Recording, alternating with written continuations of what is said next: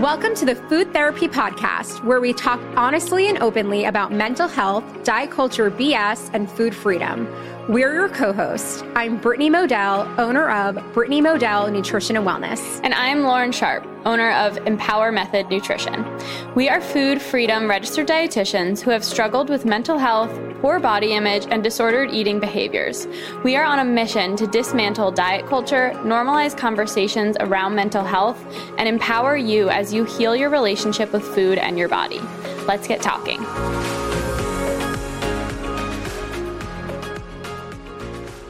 Welcome back, food therapy listeners. Today we have Diana Rice, who is a registered dietitian and the owner of Tiny Seed Family Nutrition and the founder of Anti Diet Kids.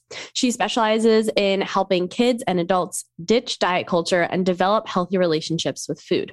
She is a certified intuitive eating counselor and has trained with the Ellyn Satter Institute on Child Feeding Dynamics. She is the host of The Messy Intersection, a podcast for new moms seeking to figure out how to feed themselves and their kids. She is based in Oklahoma City, Oklahoma, where she lives with her husband and two young girls. Welcome, Diana. Thanks so much, Lauren. We are so excited to have you. I feel like there's always this conversation of like intuitive eating for adults, but what about intuitive eating for kids and anti diet for kids to so that they don't go through that whole cycle of why we need it as adults. Yep, that is pretty much my reason for being right there. it's so true. So, kind of, you know, getting started, what does a healthy relationship to food look like for kids? Oh man. So I would say that we are helping kids learn what a healthy relationship with food is the same as we're helping them learn how to read, how to tie their shoes, how to ride a bike, you know? So um, it's not like you have it or you don't. Um, you're learning it. You're getting there. You're gonna, you know, the whole goal is to become an adult who who has this. But I would say um, there's a, a, few things for sure, which is um, all food is good food. Um, you can eat as much as you want according to your appetite. Um, you know, uh, you know, when these things about like even like you know carrots, uh, you know, help you see. I'm not a big fan of that. I don't want a kid to worry they're not going to be able to see if they don't like to eat carrots. Um, so really, just uh, having that food food neutrality, um, you know, message. If food food really should be kind of an object, no different from like our clothes or our shoes. You might have preferences. That's great, um, but you know, wearing red shoes one day versus blue shoes doesn't change anything about your self worth. Yeah. And I want kids to know uh, that one food versus, versus the other doesn't change anything about their worth either. It's so funny that you mentioned the, the carrot thing. I think I've talked about it on here before, uh, where I my parents had to take me to the eye doctor because I was squinting to look at the TV and and you know the chalkboard and whatnot. And my dad was like, "Well, carrots are really good for your eyes," and I ate the entire bag of carrots and threw up orange that day. So, no. but I mean, that is really interesting when I talk about it because I'm like, well, that just completely depicts my entire personality of like, when you tell me to do something, I'm going to do it 100% full throttle perfectionist in me right. and probably relates to a lot, not that particular situation, but my personality yes. wise of like why I struggled with food. Uh, but that's funny that you say that. And I think it's such a good point. Like, there's no, there shouldn't be this like superior food or inferior food uh, and teaching kids that they it's crazy what kids pick up on like yeah. they are yeah. so smart it's wild um how do you start this conversation with kids well, it would depend on where you're at. Uh, some parents, um, you know, I find in particular that a lot of moms, in particular, like you know the ones that I'm speaking to in my podcast audience, are um, coming out of disordered eating themselves, and it was perhaps their pregnancy um, that that kind of pulled them out. Like they they just know that food restriction is not going to serve them well. They want to do it differently. They want to do it better for their kids, and maybe they're able to get on a different path. Um, you know the, from their kids' infancy. And that's great. Not talking about good foods, bad foods, not talking about um, my body is, uh, you know, good or bad for being big or small. Um, and then other parents, you know, parents really think that you know this it's important to teach kids about healthy eating. Like like almost like why wouldn't it be? Like we teach them you know not to run into the street. We teach them that vegetables are healthy.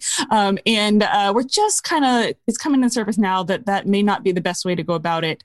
Um, you know and and that's kind of an innocuous example you know vegetables are healthy. I've heard plenty more examples of um, don't eat too much of this you might get fat or no more of that for you or oh look at mommy's tummy it's so disgusting. Like if kids are receiving those kinds of messages then it's going to be a whole other conversation in terms of starting this conversation with kids. But um, I would say it's not, uh, you know, if, if, you have been uh, doing option B there, um, yeah, it could help to have like a true heart to heart about uh, what you want to do differently. Um, but really, it's it's an ongoing day in and day out kind of modeling, um, you know, a healthy relationship with food, positive ways to talk about food.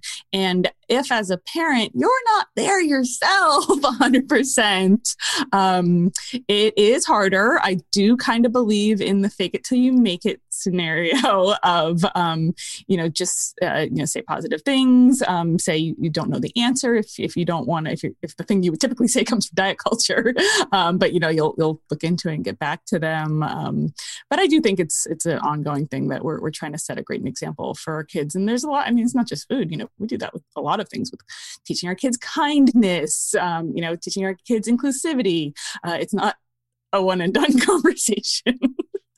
And speaking of kindness and inclusivity, how would you recommend parents talking about like body diversity with their kids? And this idea that there are all types of bodies shapes and body sizes. And you know i hear a lot of parents say like oh my god my child said i'm afraid to be fat and they're 8 years old. Like how do you help parents kind of navigate those situations yeah, it's super scary. Um, we have some data that kids as young as age three can show a preference for thin bodies, and it's around eight or nine that it's something like a quarter or a third of girls um, might begin restricting their food intake in order to control their body size. So uh, we definitely have to have, uh, you know, our, our attention on this issue. Um, you know, if uh, and it's tricky. The things that come to mind for us in terms of if your uh, child comes to you and says, uh, "I think I'm fat. I want to go on a diet," um, it is very easy to get into, "Oh, sweetheart, you're not fat. You're beautiful." Ooh, no, shut it down. yep um, it, it, you know, it may very well be that your child is going to be fat. Um, there are other people in the world who are definitely fat, and you know it is not uh, an either or situation with fat and beautiful. Um, it's just a, a state of being. You have this color hair, you have this color eyes. You know, you are fat. It's not um, you know, we don't have to convince them that they're not. That actually uh, really uh, trivializes their experience there. Um, so, you know, if you can, um, you know, prior to that conversation coming up, um, kind of talk about, um, you know, all bodies are good bodies. You know, I think uh, in what your ch- kids are consuming media wise books and um, you know tv shows and stuff um, being intentional about getting some body diversity in there and then having those conversations about you know so and so's body was different, but you know, um, still still good, still. Um, it's not. Even, I don't even like the word "still" in there. Like it's different and great, yay. Um, and then you know, in that case where the kid comes to you, hopefully the kid comes to you because a lot of times this happens. Um, kid feels like they have to kind of handle this on their own. Um, then uh, I would probably suggest getting a professional involved, especially if you're not confident um, in in your own relationship with food and your own uh, relationship with your body uh, but uh, you know really the most important thing is going to be helping the kid learn um, you know uh, their value independent of their body that that's really important. And um, you know when we get to this point in the conversation i don't think it's about food and bodies anymore. I, think it's about raising resilient kids who who know their self-worth is not dependent on anything other than it's just not throwing down anything. You just love them unconditionally because they're your child, you know? Um, and, and I really think that that's a big key uh, here in terms of um, not, uh, uh, you know, having kids go down the path of body shame. Uh, but I know this comes back a lot to the, the parents' trauma and their own upbringing and whether they can um, give that love. So, um, big stuff, right? I can't fit this stuff on an Instagram post of how to help your kid I know. Uh, love their body. yes.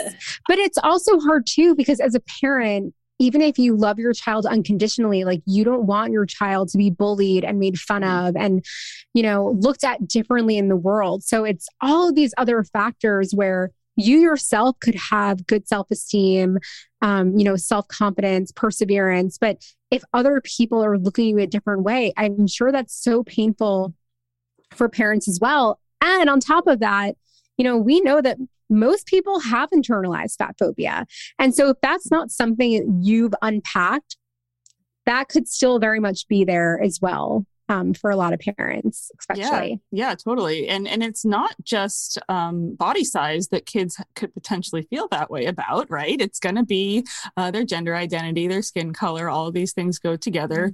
Um, and so, uh, for me, it really comes back to um, you know the, the, unconditional love and then developing that sense of resilience um, in in kids this is actually why i named my private practice um, tiny seed family nutrition is that there is a story by eric carle about the the resilience of the tiny seed that grows to be the the biggest most beautiful flower.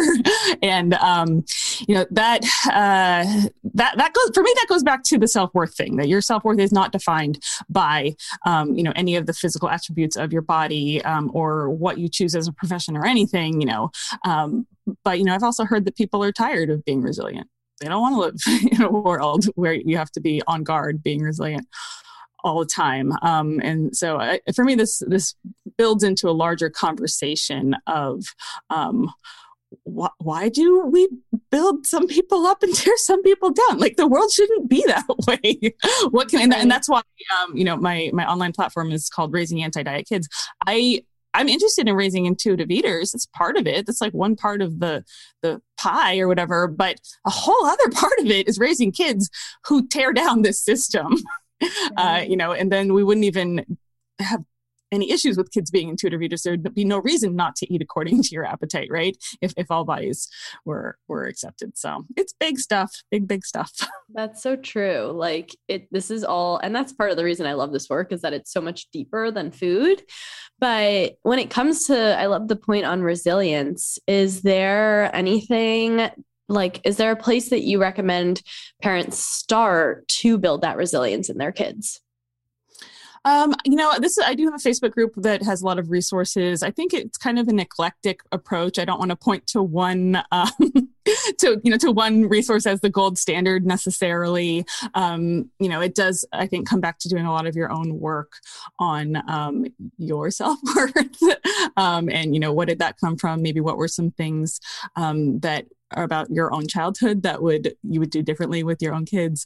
Um, I am not a therapist, so so uh, that's probably all I'm to uh, say about that. But I, I think it, parents can be really intentional about you know the the world around their kids i mentioned books and media um, you know little conversations about like my kid one day came home um, and she said uh, her preschool teacher had big legs and a big tummy right?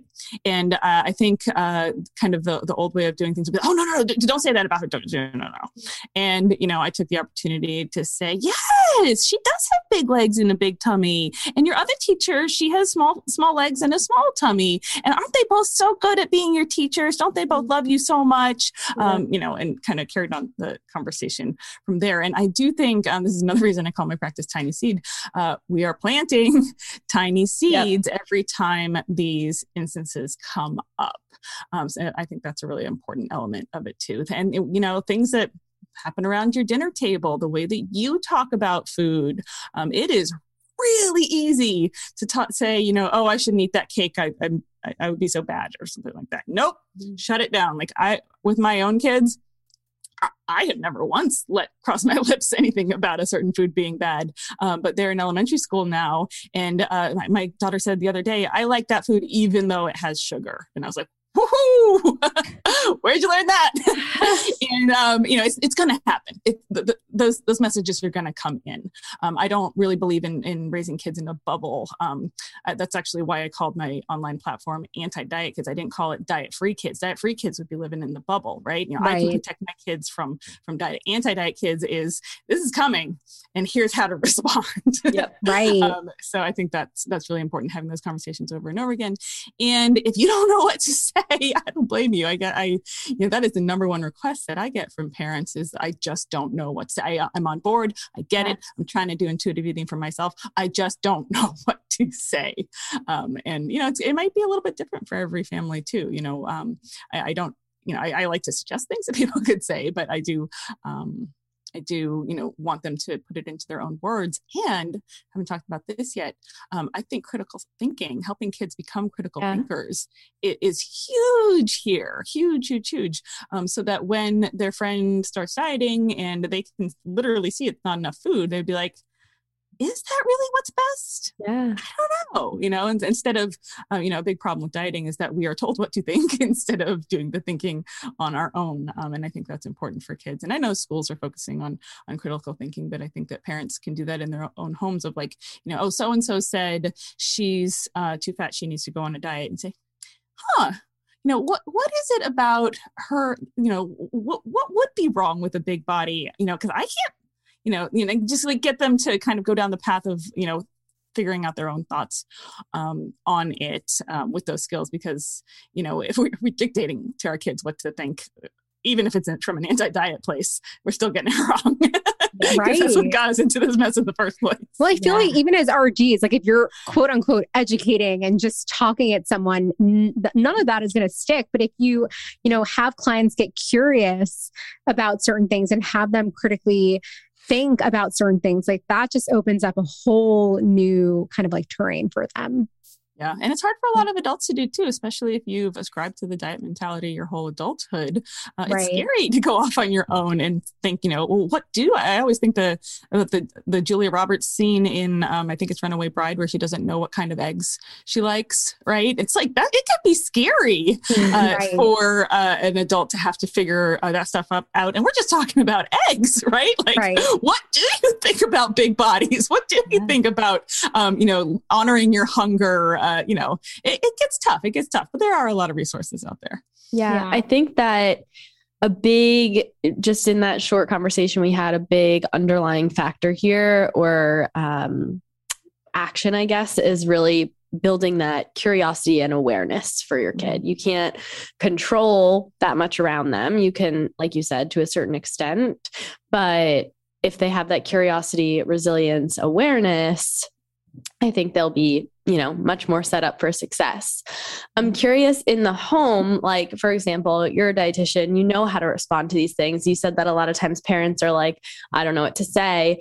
What if, like, because to a lot of people, this is really like complete just gibberish. They're like, what the heck does this even mean? Right. So, what if your partner, you have a partner who is like, saying these types of things and they're not understanding why it's not probably the best idea to say like oh no daddy had seconds last night. He shouldn't have seconds tonight. Mm, yeah. Partner is going to be tough. Um, i get this question about grandparents a lot teachers stuff like that. Um, when it's not the partner i think we can talk about boundaries of like hey here's what I'm working on with my kids. Um, I know that you like to talk about, you know, dessert being, you know, so guilty or whatever, um, but like just please don't do it in front of my kid. Uh, partner is tough. Um, I think that uh, you can come into the conversation saying, uh, you know, maybe because maybe you've both uh, been talking like that for a while, and it's one parent who who starts to think that um, it's it's not the best approach.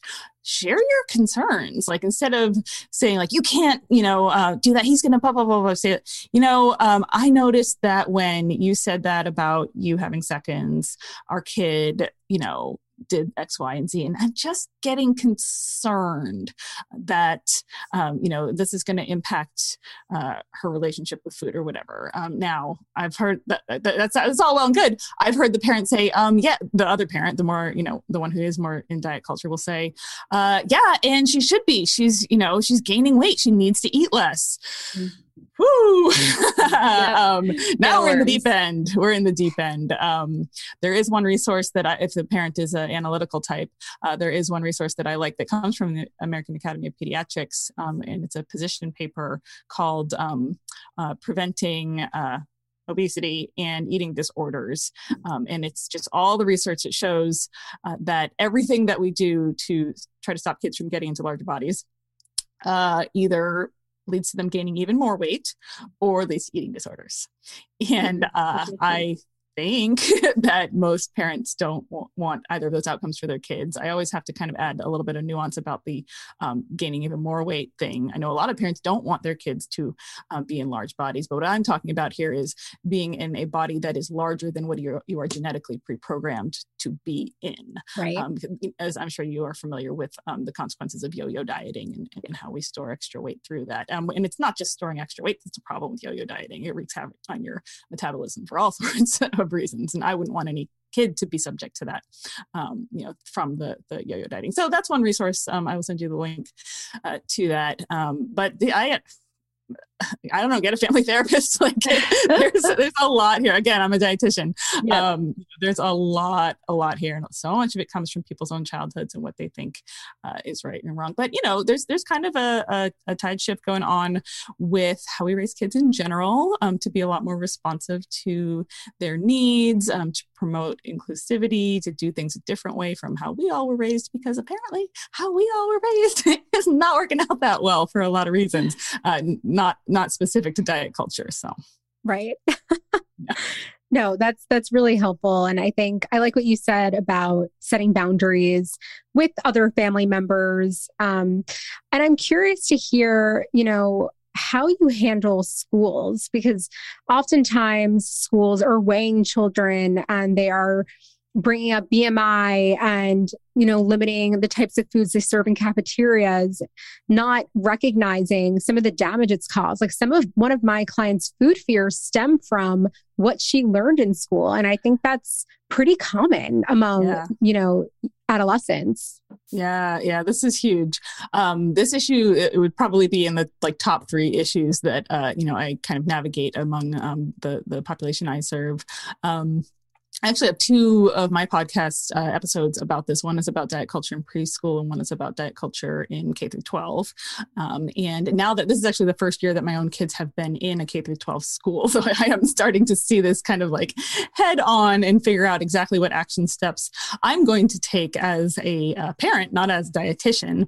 Um, but so those, those could be good resources. The um, the K through 12 episode of my show is with a dietitian named Gwen Kostal, who runs Dietitians for Teachers on Instagram, which is a amazing resource. Um, the audience is teachers, uh, but I would love for parents to be following it as well uh, in terms of um, how frequently this diet culture stuff is showing up in schools. Um, does it need to be there? Like a lot of times the curriculum will say like learn about the macronutrients, but it doesn't say learn to eat a low carb diet, you know. uh, that kind of thing. Um, uh, so, so Gwen and I actually uh, did an Instagram live recently when, because um, I basically I was having an issue with my own kids' school. Uh, they, oh, it's funny, I actually I have it right here. It was a um, a healthy cha- week challenge of um, you know Monday skip sugar drinks, Tuesday get uh, 30 minutes of exercise or something like that. Um, and uh, Gwen kind of talked me through. Um, don't run in there, you know, f- flapping your you know dietitian credentials, saying uh, what are you doing to our kids? Um, reach out to the teacher, say hey I've got some concerns about that assignment. Do you do you mind if we talk? Um, and you know, kind of, you know, if the teacher says like, "Listen, this is not my domain. You got to talk to the principal." Great. Now we have an open door to the principal, right?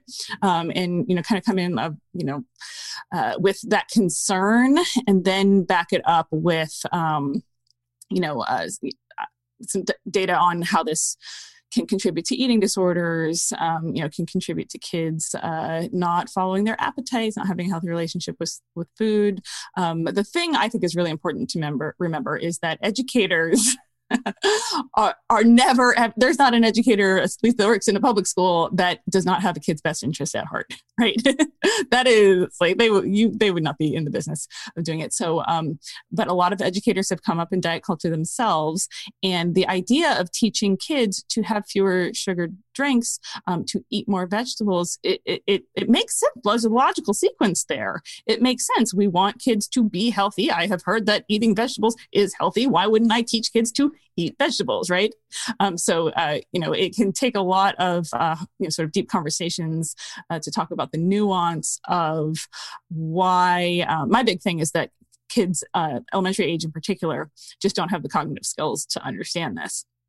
Not necessarily how we're teaching it. It's that we're teaching it at all because um, the the training that i've done on child feeding is all about um, kids are uh, experiential uh, they you know they're going to eat it if it looks good. They're not going to eat it if it doesn't look good. And like isn't isn't that what we're after with our adult intuitive eating clients? Like that's the whole point right? Um, so i think it's really important to protect that in childhood um, to sort of cement that healthy relationship with food and to the degree that it is practical in you know high school or beyond sure talk about having a meal with carbs protein and fat. Talk about easy ways to prepare vegetables um, but you know never with uh, this um, and if you don't then it will be x y and z.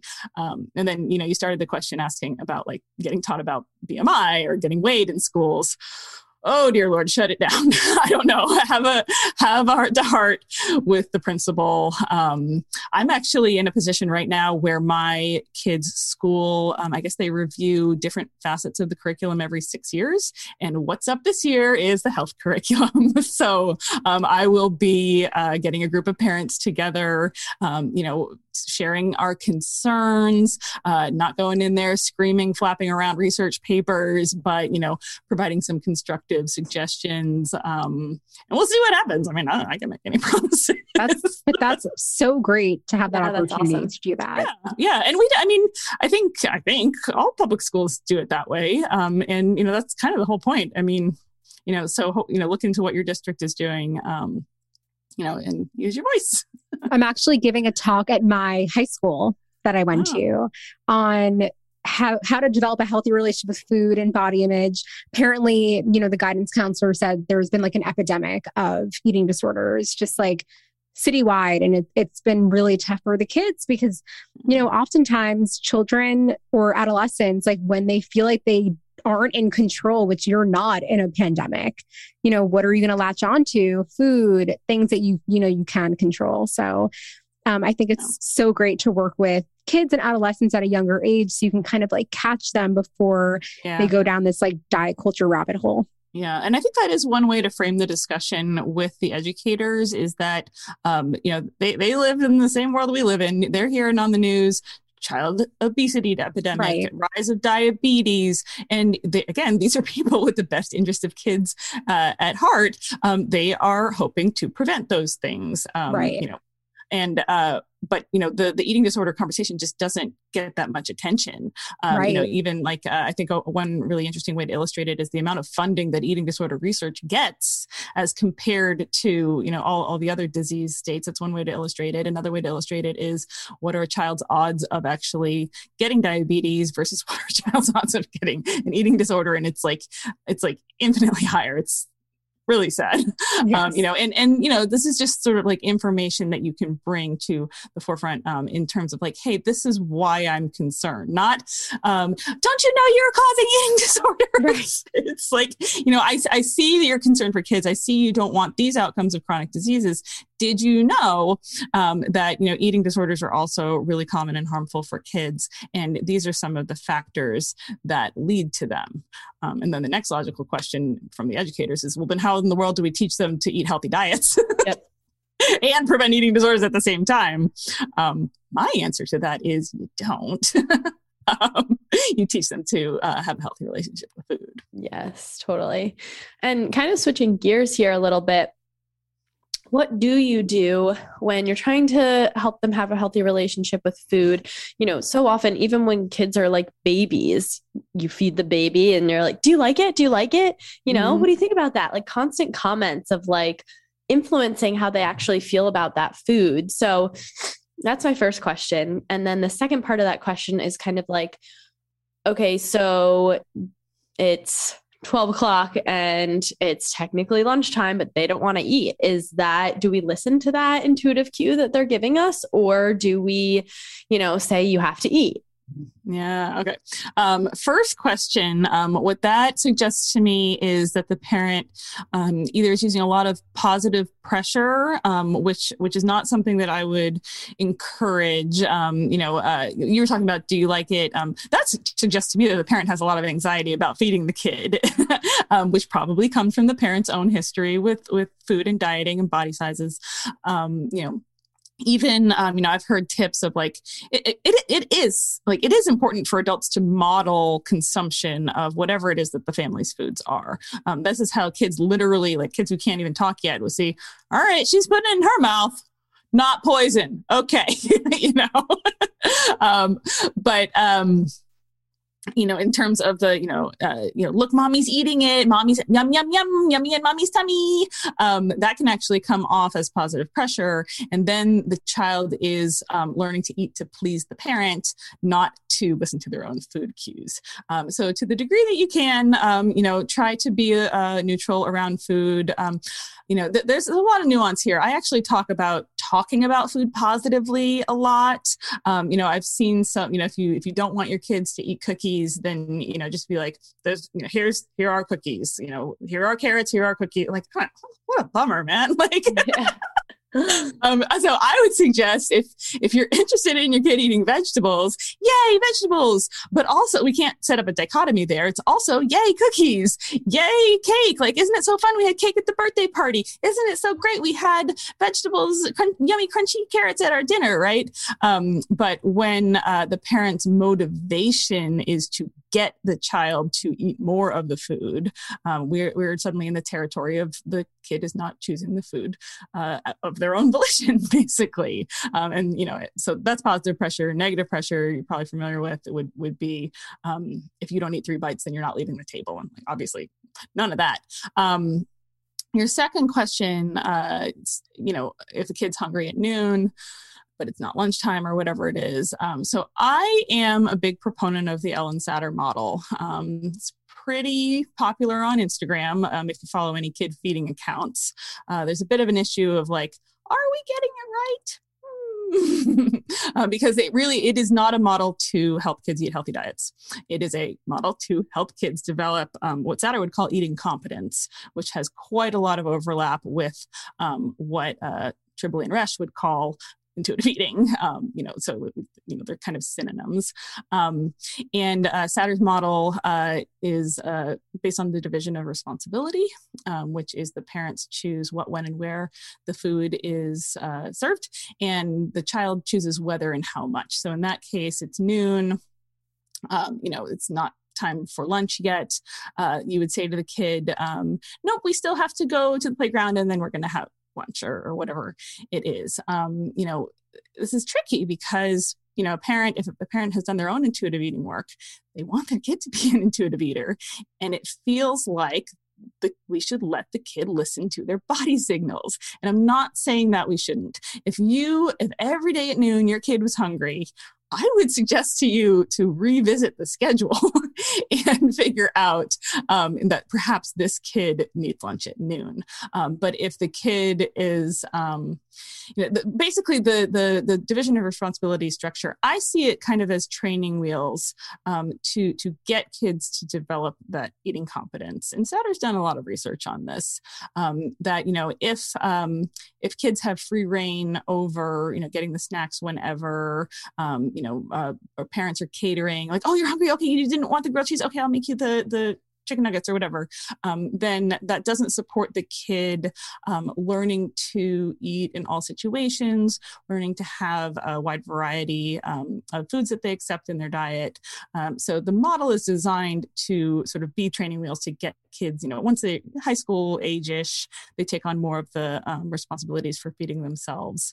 Um, but you know, if parents are struggling with this, I would suggest that they look into division of responsibility and in, in particular think about how it would apply to their family um, because uh, sadly, it has the potential to be adopted um, as hard and fast rules in the same way that a diet would be, and especially parents coming from the diet mentality uh, have a proclivity to doing that. Um, but we see, I think a lot of the criticisms of intuitive eating um, can actually be expanded to uh, to apply to the model of child feeding with division of responsibility, and we don't you know need to throw intuitive eating out with the bathwater just because some people take the 10 principles and as you know kind of commandments right um, and we don't uh, you know need to do that with division of responsibility either. But the same way you've seen weight loss influencers co opt intuitive eating, you might see, uh, you know, kid influence food influencers co opt um,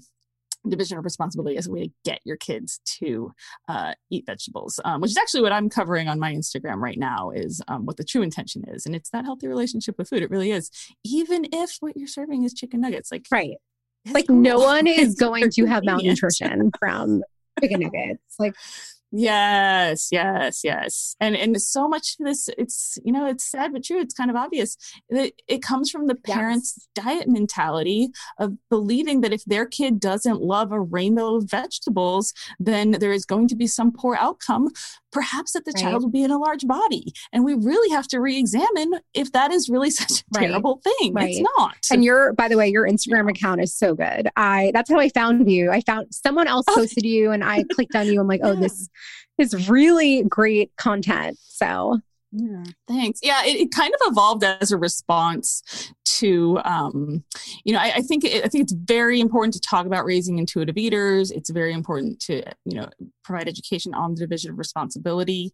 But I was kind of like, why isn't anyone saying teach kids that all like all bodies are i don't want to say nobody was saying it um, but you know to, I, my intention is really to layer in the actual feeding dynamics in the household with these conversations of um, you know how to raise an anti-diet kid who says uh, who would say to their kid they're an eight i want an eight year old to say to their friend who either says something negative about someone being fat or themselves being fat like, right. No that's yes. not cool you know? And so i think we uh, we have to take it a step farther uh, beyond um, here's how to feed your kids to here's how to raise intuitive eaters to um, that's why i called it anti-diet kids. Here's how to raise an anti-diet kid and hopefully you know because there's I mean, there's so many resources for adults who are coming to terms with their own relationship with food. That's extremely important.